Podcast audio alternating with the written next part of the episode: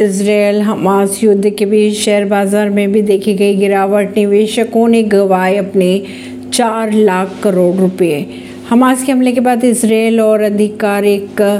तौर पर युद्ध की घोषणा किए जाने के बाद से तो शेयर बाजारों में शुरुआती कारोबार की अगर बात की जाए तो इस दौरान गिरावट देखी गई, जिसमें खुदरा निवेशकों को चार लाख करोड़ का नुकसान बताया जा रहा है। दोपहर तक सेंसेक्स 470 अंक लुढ़क कर पैंसठ पर, और निफ्टी की अगर बात की जाए तो एक सौ अड़तीस अंक लुढ़क कर उन्नीस हज़ार पाँच सौ पंद्रह पर ट्रेडिंग कर रहा था। परवीन सिंह नई दिल्ली से